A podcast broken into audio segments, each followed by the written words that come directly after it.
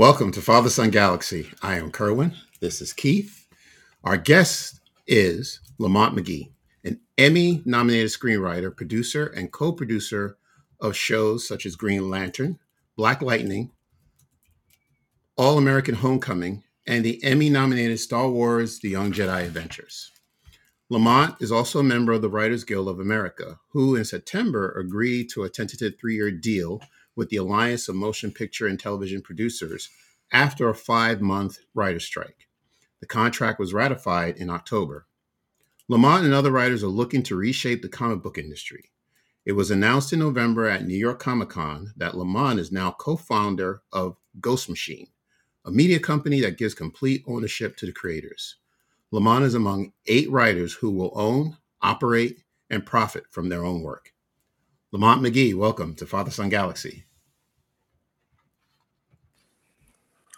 Hey guys, thanks for having me. Oh, it's a pleasure. Thank you so much. Um, congratulations, first of all, with the writers reaching an agreement with the producers. Uh yeah, I'm tired of walking. Yeah, I can But imagine. it was hard fought and uh I, I believe uh everybody benefited, so it's good. Yeah. Could you tell us why the writers felt it was necessary to strike? I feel as though um when you do a job you want to be fairly compensated for it and the business model has changed. So what we were working off of was kind of like the old software basically.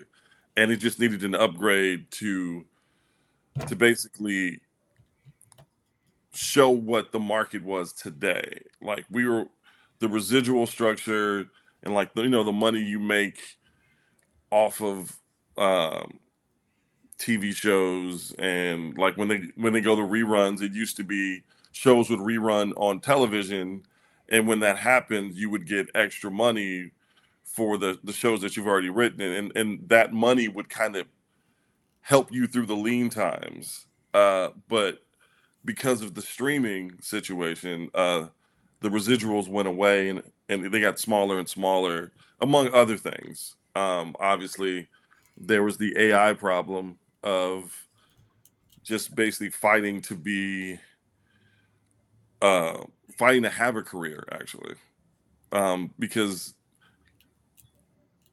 computers you cannot stand in the way of of, of advancement but what we don't want is the advancement to discount people and the human condition um so we wanted to make sure that uh, AI could not replace a writer's creativity and a writer's heart and a writer's story. Sometimes, like zeros and ones can't uh, they can't tell stories like people can. They can't connect like people can, and we were just fighting for that as well. hmm What did the writers receive under the new agreement? Ooh, that's a good question. Uh, I'm probably not going to go into supreme details, uh, but it's more of again the recognition of and the compensation that went along with what we do is now it's kind of it's even where before it was a little out of date. Let's just say like and like I said about the AI, we got the protection against AI coming in and taking over the the, the taking over our just jobs, our our career.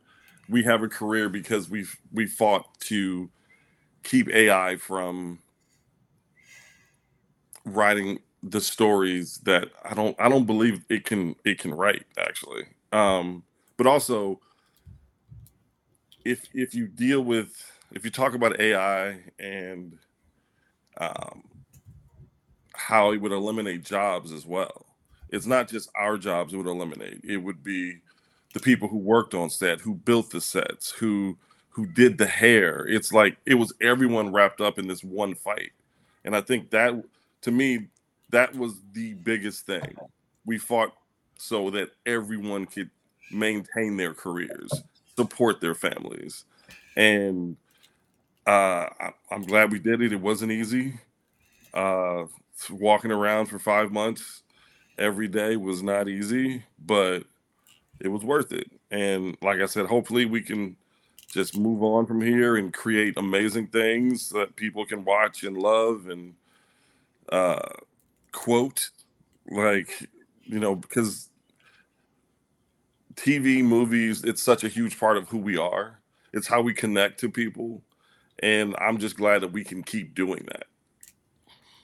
Hmm. I want to talk a little bit more about AI. Producers were seriously considering replacing you with AI. From what you've heard or what you've seen, exactly how were they planning to do that? What what in which way they were, were they going to bring in AI to write the scripts? Because ChatGPT, for example, you need someone to, you know, still enter in information regarding a pitch, for example. So, exactly how was that going to work with the producers? I, I'm, I believe again, I am not an expert on this, uh, but I think what you just said is how they're going to do it. It's just enter a prompt, a script is generated, and now they've cut out so many steps. Hmm. But there are so many writers who sued for the copyright infringement of because you have to train AI. Yeah. AI just can't generate a story out of thin air. It has to learn and it has to digest other people's material in order to learn how to write a script. So all the the scripts that were fed into the TV shows that were fed into it, they were uh, it basically amounted to copyright infringement as well because it's not a think. Thank God, it's not a thinking organism because I've seen Terminator 2 that does not work out well. Uh, so yeah, I think it was just they were just going to because it's it's you know scripts take time, words take time, like it but if you can eliminate the time and just get right into it, that's they were thinking more of the bottom line of it all. And you know, writing a script is as much art as anything. Hmm. It's the it's the experiences that you've had, it's the pain, it's the joy, it's the the friendship, it's the family. You pour all that into what you write to connect to people. And uh I just don't believe personally that that's something AI is capable of. So I'm glad it worked out this way. Yeah, ChatGPT isn't like a learning model. It's not like it's given information and then it draws its own conclusions. It gets a set of data which is already biased in its own way and draws conclusions from those kinds of things. And there's certain biases that can actually sway the AI without it even realizing how far off course it's been. Like there was one yep. study where they were taking images of patients with and without skin cancer so that the AI could generate them and give people an earlier warning to if they had skin cancer. But it was associating rulers with skin cancer because in most of the photos where there was a patient who tested positive, there was a ruler in the shot. So it's drawing correlations right. where there are none. Yeah, and, and, and yeah, it can only especially the AI writing, it's it's it can only write what it's given. So if you if you give it a certain kind of material, it can only write or extrapolate off of that. There is no, like you said, there is no learning. I want to talk about, you know, obviously I'm not a part of the WGA. Um, when you were on strike, what what were what were things that you could and could not do when you were on strike? For example, I I understand that you couldn't take on or continue any work related projects, writing uh, writing projects. Uh, you also couldn't right. promote what you were writing or promote any right. of your previous work let's say if you woke up one day, you had an idea for a story and you wanted to just write it down, um, you know, or type it up and and and just uh, store it and save it on your computer. Can you do that while you're on strike? Are you allowed to to, to do that? Uh, to my knowledge and my recollection, you you just couldn't work for. There was no work for hire, okay. so you could not write for, for any of the struck companies. Um, But if you wanted to write your own story that you weren't giving to anyone, uh, people I, they can't stop you from writing your own thing. It's yours. Like if you're writing a short story, because writers need to write, you write your short story. Just save it on your computer. Yeah.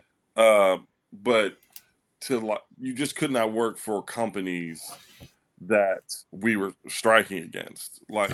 When they said pencils down, it was over. Right. Like you get no more work from us uh, until this deal is done. Right. Okay. Uh, right. So you know you you can't accept paid work. Now, if you No. and another writer wanted to collaborate, let's say you got a phone call from a writer and say, "Hey, you know, I got an idea that the two of us can work on." You that would be allowed during the strike. You know, you have the your your collaborator working on uh, one side of the the story, and you're doing a, a different part of the story. You can still collaborate while you're on strike. Again, to my knowledge, I didn't, but to my knowledge, I'm pretty sure that was Got okay it. Okay. because it was just two writers working together. As long as it, no one sent it out, it didn't go to anyone but the writers. Yeah. Uh, it it should have been fine. Again, I was when it was pencils down. I was I was You done. just didn't write at all. Okay.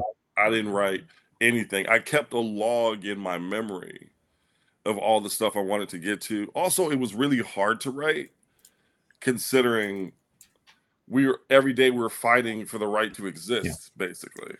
So to be creative in that vacuum is really hard. So I just focused on what can I do to help with this strike. Like I went out as much as I could. I mean, I have a, I have a bad knee, so was, I was struggling out there, but I was there. And then even when the writers settled, I would go out and walk with the actors because I had actor friends who came out and walked with us when they weren't on strike. So I felt like it was my duty as a friend and as a member of a guild to, if I wasn't on a job, I'm gonna go walk with them until they got a fair deal as well. So it was it was six months total of, of our lives, but I, I feel like we all we it's like you learned a lot about yourself, about the business, about where you feel like the business is going, and the stuff that you have to do yourself in order to be successful going forward because the model's changing. I mean, it's very obvious. Like this whole strike is because the model changed, and we had to adapt to the model, and that was that's what the strike was. Um, and um, we'll see what 2024 holds, but I am optimistic, and there's a lot of good people in this town uh, who want to make good good projects. So hopefully we can all join forces and make great stuff. So now the WGA and the Hollywood producers came to a three-year deal. Is that correct? Right. Yeah, it's always three, Three years. years. Okay. And then what are both sides? What can both sides do now to make sure that a strike doesn't happen three years from now? Personally, I just believe you just, you have to const. It's like this union with the AMTP and then then the Writers Guild and SAG and all the other unions. To me, it's like a marriage. Yeah. Like you can't just work every three years. You have to consistently be in communication and working together. And if there's a grievance, let's let's talk about it. I don't. That's just me being optimistic. Like to me, it's like if it, it'd be easier to avoid, but sometimes things are just unavoidable. Uh, like this strike was unavoidable because the model changed so much, and we had to establish a new norm. I don't know what's going to look like in three years. It's just, that's also what's the new technology that's going to pop up. What's the like you can never truly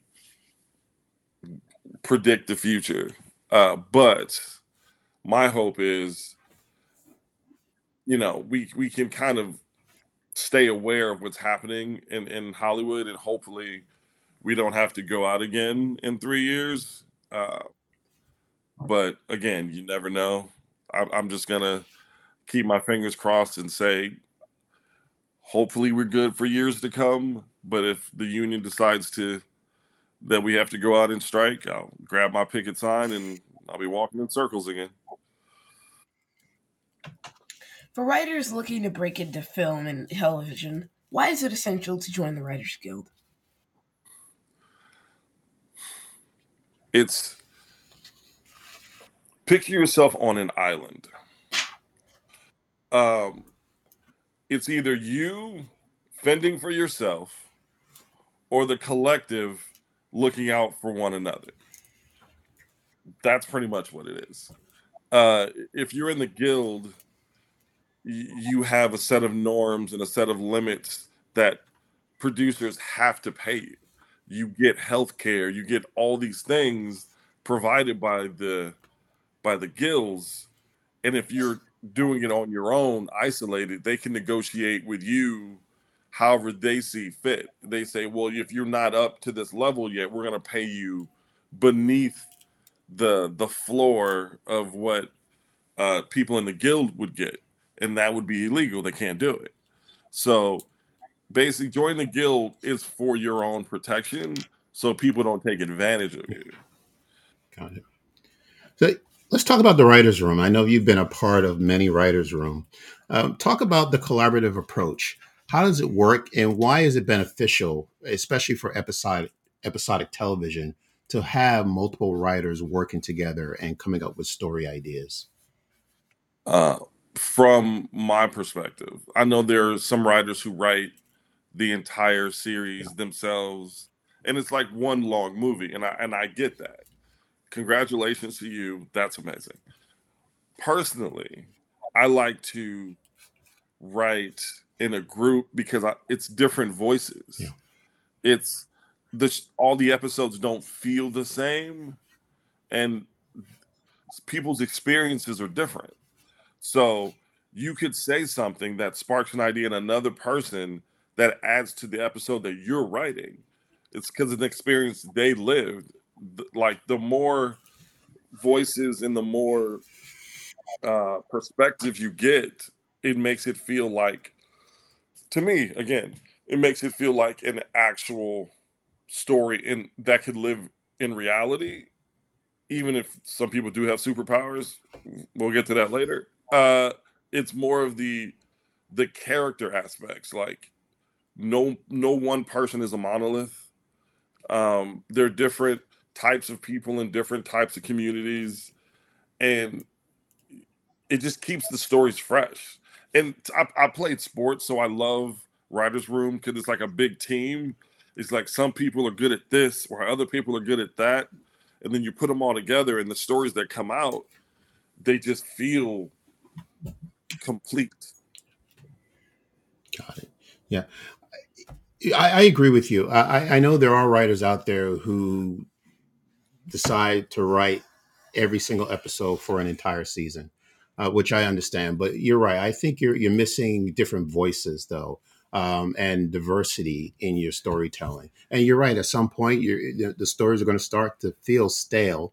Um, you know, you, you, just watched the same episode last week, or or fillers that you know people are talking about where you know one plot line uh, you, you go from one episode to the next episode but it's not really moving the story forward. Um, right. is there anything that you know and we can't as a writer you know i guess the guild can't stop a writer if they choose to write every single episode for for a season. But is there something that the writers guild can maybe put in the contract where depending on what type of show it is, that you must have a certain number of writers working on the project. That's one of the things we actually got in the contract. Got it. Okay. So for a certain amount of episodes, you must have a certain amount of writers. And then depending if if the order goes larger, you must have more writers to compensate for that as well, up into a certain point. So that's that's already in the deal. That's one of the things that we actually won, I guess you would say. Uh, but again, there are some people who will still write just because they're in the room doesn't mean they get an episode. it, it means they they help break the stories, but they don't technically. You're not necessarily getting an episode. That person could still write all of them, see. but but at least there are more voices and more people get a chance. this, but another thing what the strike was about was just making sure the career was still here to give people who are breaking in a chance to to get to where I, I am. Like it's it's not an easy road. So if you want to if you want to do this, it, it would be it's nice that this will still be here for you to, to attempt. Like to be an assistant, to work your way up, to get in the room, to become a staff writer, and then just climb the ladder. It's it's hard and it's rewarding and it's a lot of sleepless nights, but I wouldn't do anything else. It's the most fun I've ever had doing anything besides maybe playing basketball, which was I think it's pretty much tied. Uh, so it's just different releases in my life. Basketball was one, writing is another, and uh, I'm just glad other people get a chance to take a swing. You call yourself a DC guy. When does your interest in DC appear? And who are your favorite DC characters? Okay, so when I was little, I grew up in uh, South Central LA during the 80s. So it was like gang wars. It was Bloods and the Crips. Like I would come home from school. I was indoors. Like mom's like, "Are you not going anywhere?" So I and we didn't have a lot of money, so I would just watch TV, and I watched everything that came on TV, and I remember watching the old George Reeves Superman, um, in black and white, and I was like, "Wow, this is cool." And then, uh, like the Super Friends were on Saturday mornings, and then 1990, The Flash came on CBS, and I just started. It was crazy meeting John Wesley Shipp in real life after watching that, like watching that season on CBS, and then being on set in Vancouver for The Crisis and hanging out with Grant Gustin and John Wesley Shipp, and then in Cress, it was. I call it superhero summer camp because it will never be anything better than that in my life. I don't care what I do. It is my most favorite memory ever because again, I'm a DC guy. So it, they always say you get if some people are Marvel people, some people are DC people. I'm a DC guy, and you get one Marvel person. So I'm a DC guy and a Spider-Man guy. Like my friend Jeff is a he is a DC guy and a Hulk guy. Like that's his favorite. Um, but my favorite DC character. Ooh. Mm. Okay. Side note: Can we milestone static? I mean, it's Yeah. it's it's technically it's static all the way DC, but he's not technically DC. So I I will say static and uh, uh, it's Batman, but it's that's it's so much trauma in that answer because Batman is such a a PTSD character. Like his whole existence is I'm gonna make sure what happened to me never happens to anyone else. Yeah. So I'm gonna sacrifice my life and live in my trauma to make sure everyone else, I'm gonna sacrifice myself to make sure everyone else is safe. So people don't realize Batman is the most empathetic character in the DC universe. He just breaks everyone's legs. Well, there's Batman for me. Yeah. Uh, on to other DC characters. My favorite is the Flash. Big fan of the Flash. Yeah. Can I meet Grant Uh. Gustin someday, guys? Grant is you should have told me. I could have called him. Ooh, Uh, okay. I'm serious. Like Grant's a really good friend of mine. Wait, Uh, seriously? Yeah, he's a really good friend of mine. I um so this is what happened. So I I was working on Black Lightning and I season three, we did the Crisis crossover. So I finally, so I got to write the episodes myself and uh, Charles Holland, who's like we're the two comic book guys for our show for the majority. Then there's a couple other writers that came later who were super comic book people, but we were there the longest, so we got to write the episode. And I got to go to Vancouver for the for the filming, which was the best time I've ever had. Period. So, I the first day we were shooting, we were on the Wave Rider, and it was both Supermen. So it was Tyler, it was um oh, I'm blanking on his name. Brandon. Brandon, Brandon yes. Routh, yeah. It was Tyler and Brandon. Grant was there. Cress was there. Uh LaMonica played the the monitor. He was there. Uh David Ramsey was there. It was just Wow. it was just a it was just a sea. But I was standing on the wave rider with um Candice, who plays Iris, and uh and Ram David Ramsey and a few of the other writers who were pe- people of color. And we were looking around saying our 12 year old selves would have never guessed that this show would have ever existed. You know, I Like, I have a serious question. Did you meet Tom Cavanagh yeah, I talk to him all the time. and Carlos Valdes? Did you meet him too? And Danielle I met him Panabaker? Did you meet all of them?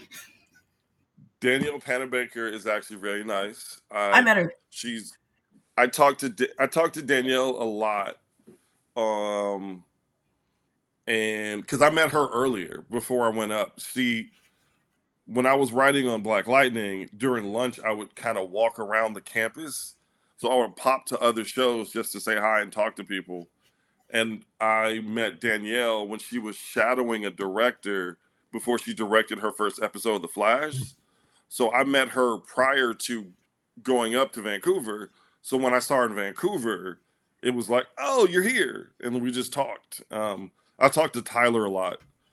Uh, he's a great guy, um, and uh, Grant Cavanagh. Cavanagh's funny. Talked to Tom a lot, but I met him at Comic Con the year before I went up, so I kind of knew these people before I went up. Um, but Grant I met because I I I wrote the Black Lightning scene, half of the scene where um they're in the library and and they meet on the Wave Rider and they um it's uh it's it's like when Barry and and and Jefferson meet for the first time after John Wesley Shipp sacrifices himself to save them and they're they're really introducing themselves. So I wrote that that scene and Cress and uh, Grant and the director they were all tearing up because it, it just felt so real. And then after that like Grant and I would just talk here and there and we became really good friends going forward. And Cress is my guy. Like that's Cress is my guy. So um if you have people you want to meet just let me know. I will try to like make I will try to make something happen a conversation an email a voice message something they're all really sweet people I, I can't tell you how often this entire year Keith has talked about the Flash. I tried to draw Flash characters. He I kind of failed, but, but I did my best. no, but he loves the tried. Flash. I mean, I I did not watch the series, but we did uh, uh, uh, the subject about the timeline. Um, Yeah, the uh, It- parallels between the Flash movie and season three of the Flash. Right, we talked about that. uh, Right, and you know, I had to. Well, I haven't finished season three yet of the Flash, but I, I enjoy it very much. I and I was just.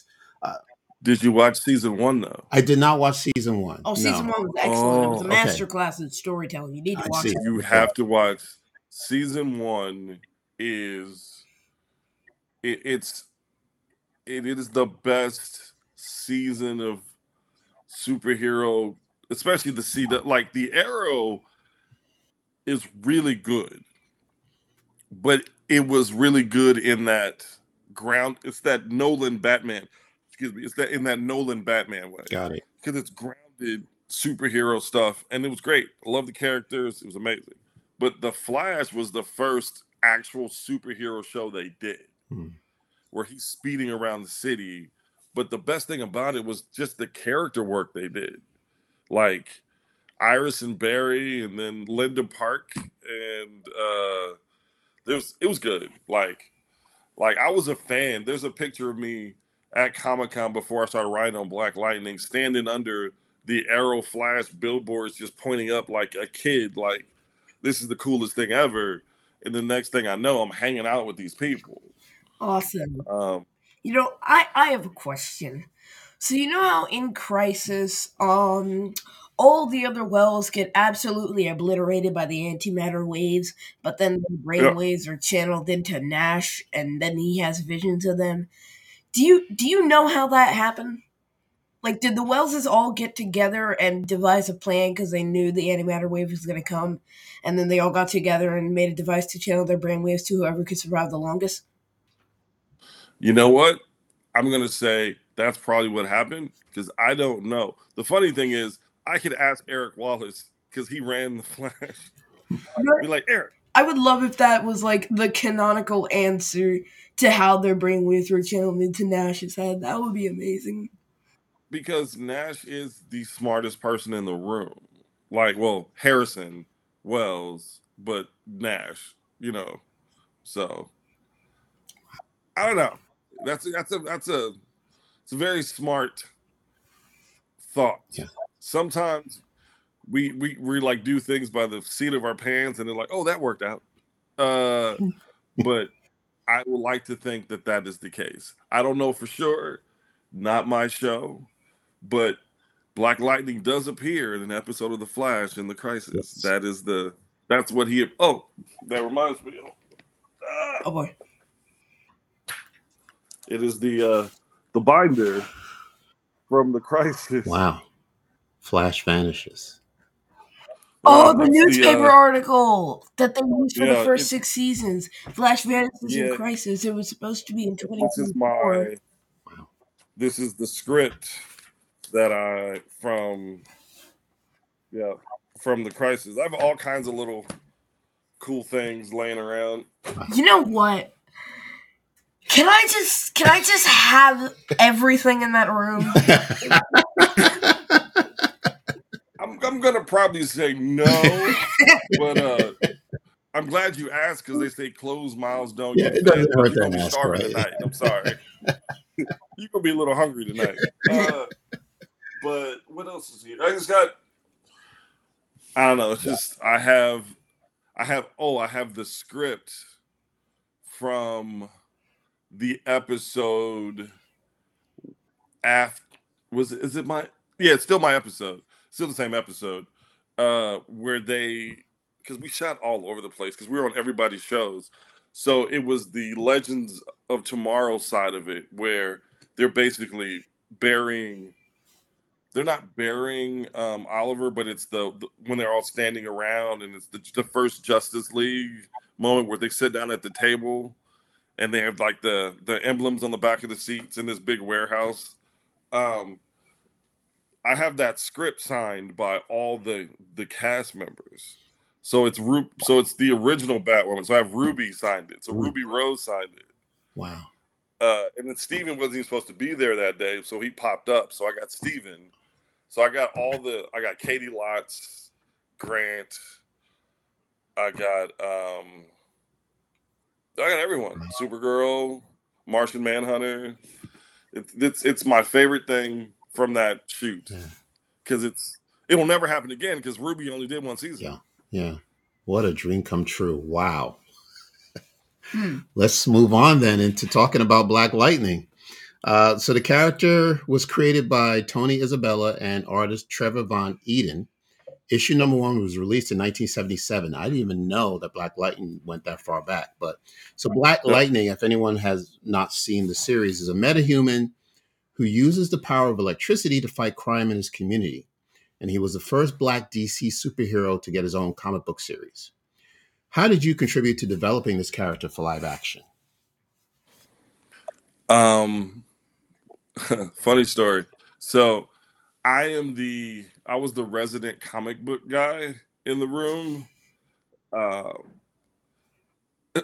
which which was great and bad all at the same time because I would throw out ideas and then and it would go, yeah, no, we're not doing that.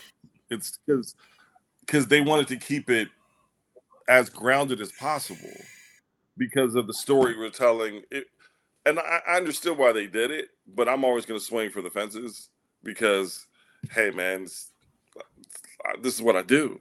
I, I love this stuff, uh, which is why they hired me because they know I love it. But yeah, I, I was I was helping to like just it's like everyone else, just lay the storylines and create the characters and but the the thing I was mostly there for was to remind people like, hey, this is great. I love all this. Can he like just shoot a couple bolts that way? Hmm. just to, you know, but uh yeah, it, it it was that Black Lightning changed my life. That that's that show changed my life. Cause I got that's the first time I got to do the thing that I loved and to be able to work on a show that hasn't existed before, like the only black yeah. superhero show on network television ever. Prior, the only one that could be in the category is Mantis. That was in the nine. I don't know if it was early '90s, mid '90s. Carl Lumbly had an exosuit that he used to clean up clean up crime in in the ghetto, in the neighborhood but Black Lightning, it was it was like the the era of let's do cool black superheroes because Black Panther, Luke Cage, and Black Lightning came out all around the same time. Yeah, that's true. And it was uh I was proud because growing up, you see all these characters that I loved. Like you love the Flash, I love the Flash, Batman, Superman. There was very little, there was very few characters that got a lot of shine that looked like us. Yeah. So to be able to write on a show and just show the that we aren't a monolith. There are different levels to black community. We aren't all one thing. And it was great to even have like Tobias Krondon be the opposite side of of of uh, black culture. Like he hated black people, like with a passion. Uh, yes, he did. Some of the best lines I ever wrote were to, for Tobias Whale. My favorite line I I wrote in the series was for Tobias, and it was, uh, "Sit your monkey down." Before I tell this entire restaurant that the Pierce family are the chocolate cover incredible. Oh wow! my favorite line I wrote. He said what? Oh, that's wonderful. he basically said he told Jefferson to sit down, yes. or he was going to tell the entire uh, restaurant yes. that the Pierce family were the chocolate covered in right. He was going to reveal their identity. the, that is awesome. Chocolate covered incredible. I love that. That's. I gotta admit, I giggled when I came up with that one. I was like, "That's funny." Yeah. Yes. Um, so, now, you mentioned Static Shock. Now, what is the possibility of bringing that character to live action? Oh man, I hope they do mm. it. Like, and I will always throw my name out. I'm like, hey, if you ever if you ever need somebody to help with Static, I I I am here.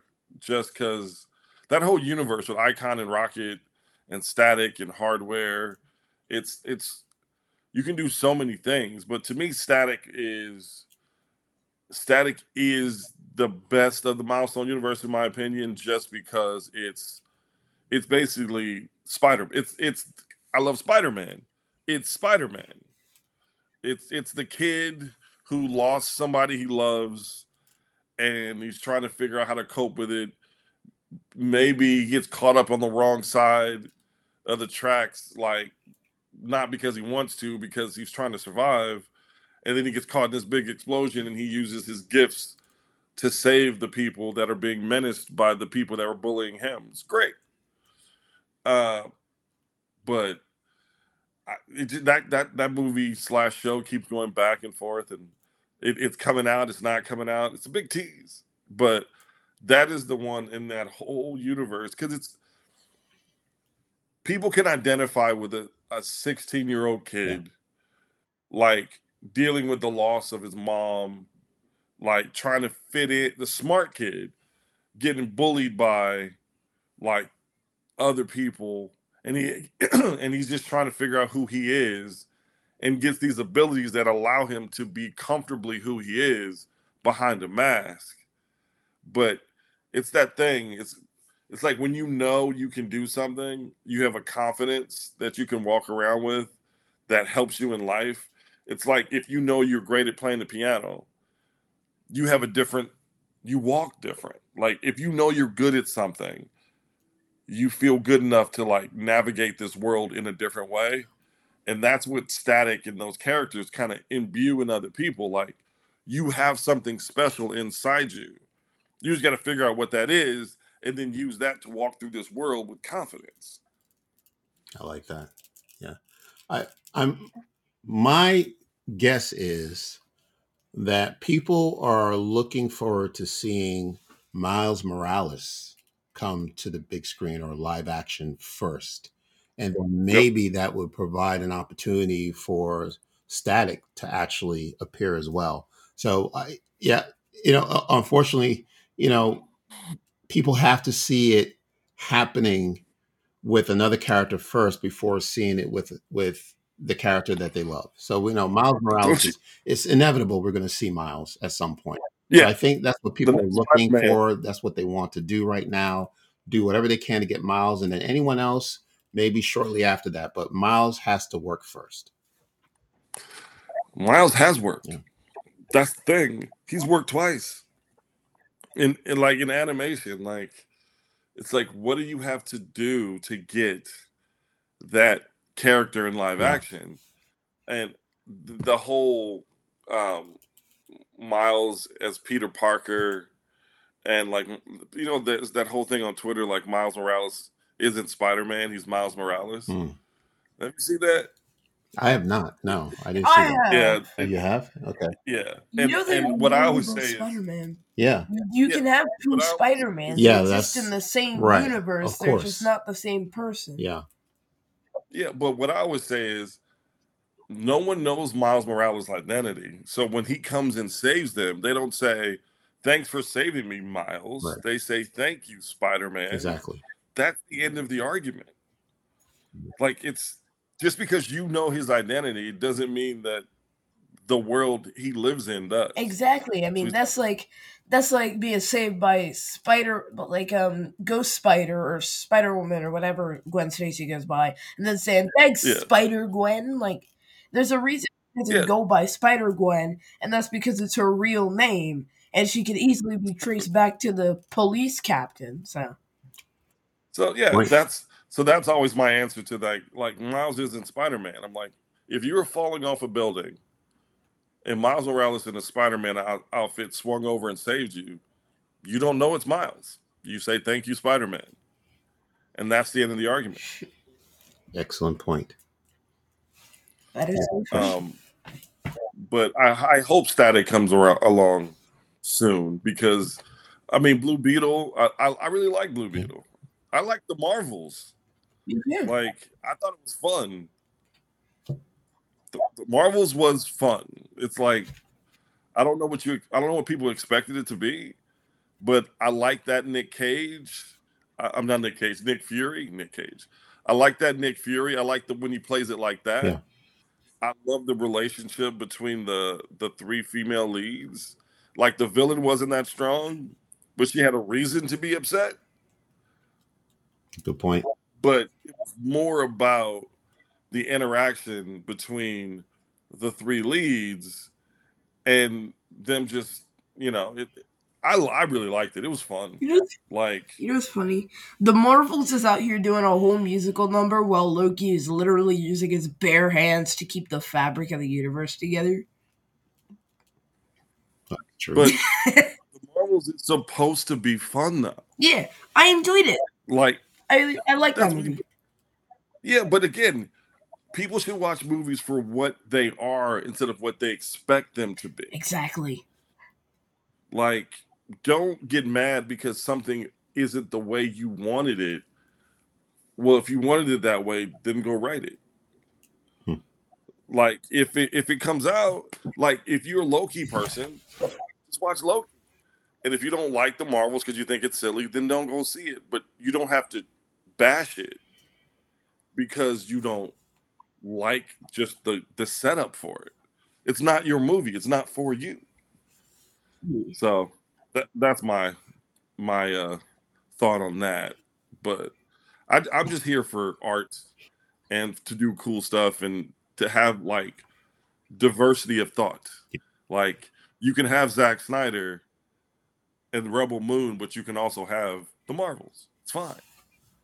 Like there's an audience for all. Yeah. Tell us about Ghost Machine. I was very excited to hear about this project. Um, how long has it been in development, and why did you want to be a part of this project? I, I Ghost Machine kind of grew out of what we are talking about with the strike. It's kind of creators owning the stuff that they create. And I was lucky enough to be friends and to have worked with Geoff Johns a couple times prior on things. And uh, we just clicked as far as telling stories. Like we like we can kick out a story like fast. Like we just kind of are on the same wavelength when it comes to that. So when he decided to kind of put this, it's like I, I, call it the it's like the Super Friends, but I'm like one of the Wonder Twins. Like I'm I'm in there, but it, I'm not really. I'm like the form of water. Like I'm just hanging out. Uh, because these guys are like the biggest names in comic books. Like I've written one comic book uh for for DC Celebration, which was a Black Lightning. Um but he's like, I love the way you tell stories. I and I we would just kick around ideas about stuff all the time. So the the thing I'm doing for them is an idea for us. I keep saying them, it's my company. Uh gotta get used to that. It's weird. Uh it's it's it's a story that I wanted to do uh, for a while, and uh, I'm being allowed to kind of just run through it and and do it and develop it, which is great. And the thing about this company is it it gives you ownership over your own thing. Like it's we create the comic book, but after the comic book, like I can write the pilot or for the TV show, or I can write the movie, or and we're all just always going to be a part of it. And it is the first of its kind and to be able to tell stories from scratch like i love obviously i love dc but if you do if you're doing a like a batman and robin movie right it's which batman uh, no it's batman but which robin? Is it tim drake?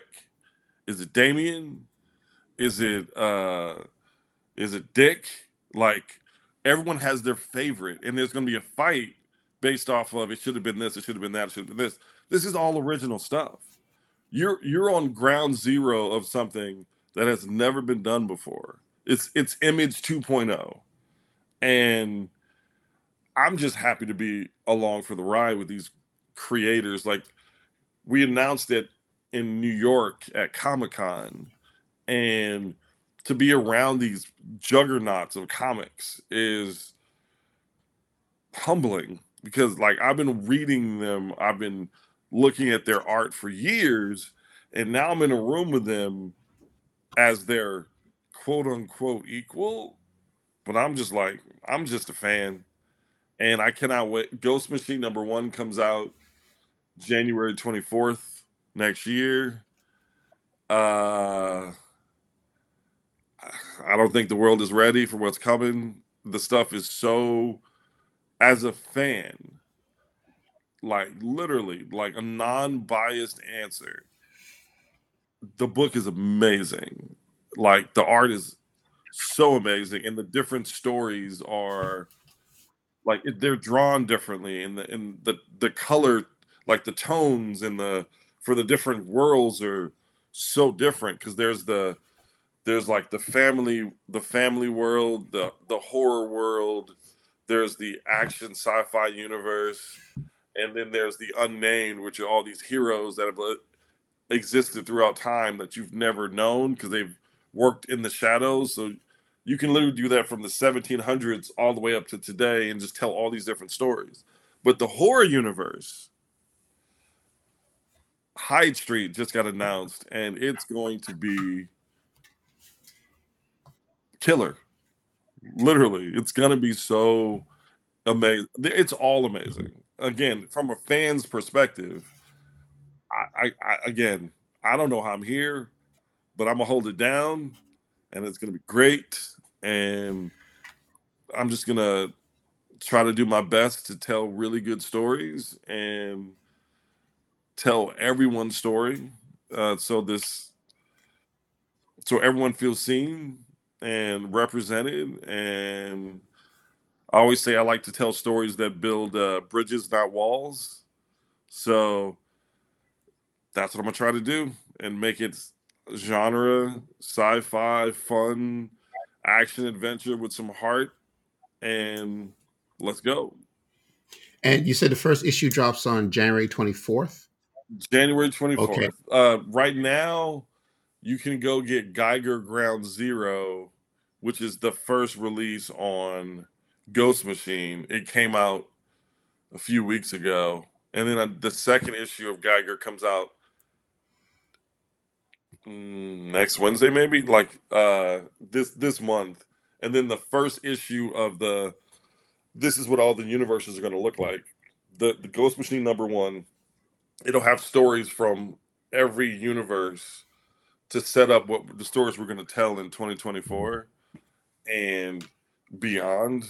And again, the artwork is it's it's their reason these guys are the best of the best. Uh and it's fun and they're fun and to be so the the the announcement dropped not in deadline not in variety it dropped in the business section of the New York Times. And yeah. that hit me very hard considering again, I'm a I'm a, a, little black kid from South Central LA uh, who grew up reading and watching and doing all this stuff and now who would have thought that I would be on the like the front page of the New York Times business section launching a comic book company with some of the greatest creators in the last 30 years. Look, I I'm I'm like your son and Grant when it comes to that. I'm just still like I don't know how this is happening, but I will take it and I will run with it. Yeah. Uh, I, I can't wait for it. And and there, are they monthly issues that are released? Uh, starting in April, uh, the whole the universe starts to to drop. I don't know. I got to check to see if Geiger is going to be continuing like January, February, March. I think that's a monthly okay. book. Eh, but the rest of the universe starts to launch in April. Got it. So the one shot is just to get people primed for what's coming. I see. Okay. I'm pretty sure Geiger will be coming out January, February, March, and then it's going to be joined in April by the these other books. Um, but uh, they're all again, they're all so different. Like, and you could pick these up at a local comic book shop. Is that right? Local comic book shop. Okay, um, and if it's if it's not your local comic book shop, ask them to get them, please. Okay. Ghost Machine distributed through Image Comics, which another thing is like Image was still is. I mean, they they they basically created the model. They left Marvel to start Image so they can do their own thing. And these creators who started Ghost Machine left Marvel and DC uh, to come to basically own a piece of what they create and to be able to like share in the the process and the fun and the just it's just again, it's just a model that hasn't been done before. Mr. Magee, where can people find you? Uh, well, they can find me on Instagram at LA Magee 33. Uh, there's no C in my last name, so it's M A G E E. So it's L A M A G E E 33 at that's at Instagram. Uh, everywhere else, I'm just plain old Lamont Magee. You can find me on Twitter. Never gonna call it X. Not gonna do it. You can find me on Twitter at uh, at Lamont Magee, and uh, that's pretty much. And I am on Blue Sky. Blue Sky at Lamont Magee as well. Um, so that's that's me. Congratulations on Ghost Machine. I can't wait to to to see the the issues. Um, thank you so much, Lamont Magee. We've been wanting to get you on our podcast for for a while now. It's finally here, and I'm so glad. I, I you know, it's just we have a lot in common. And I, you know, we grew up in the same era of you know the Super Friends and Superman, George Reeves, and Batman, Adam West. So this was a joy yeah. to, to, just have this conversation with you. Uh, well, I, like I said when I when you interviewed me before, I'm like anytime. Just we finally got this thing on the books, and I'm glad I could get this in before the end of the year. And uh, I'm going to work on that grant situation for you. There you go. You made one little boy happy. I'm telling you. You don't know. Thank you once again. Uh, Thank you so much. Uh, again, it's my my pleasure. Yeah. Lamont Magee, Emmy nominated screenwriter, producer, and co-producer, and owner, co-owner of Ghost Machine. Thank you everyone for joining us on this episode of Father Son Galaxy. Until next time, take care, and we will see you again.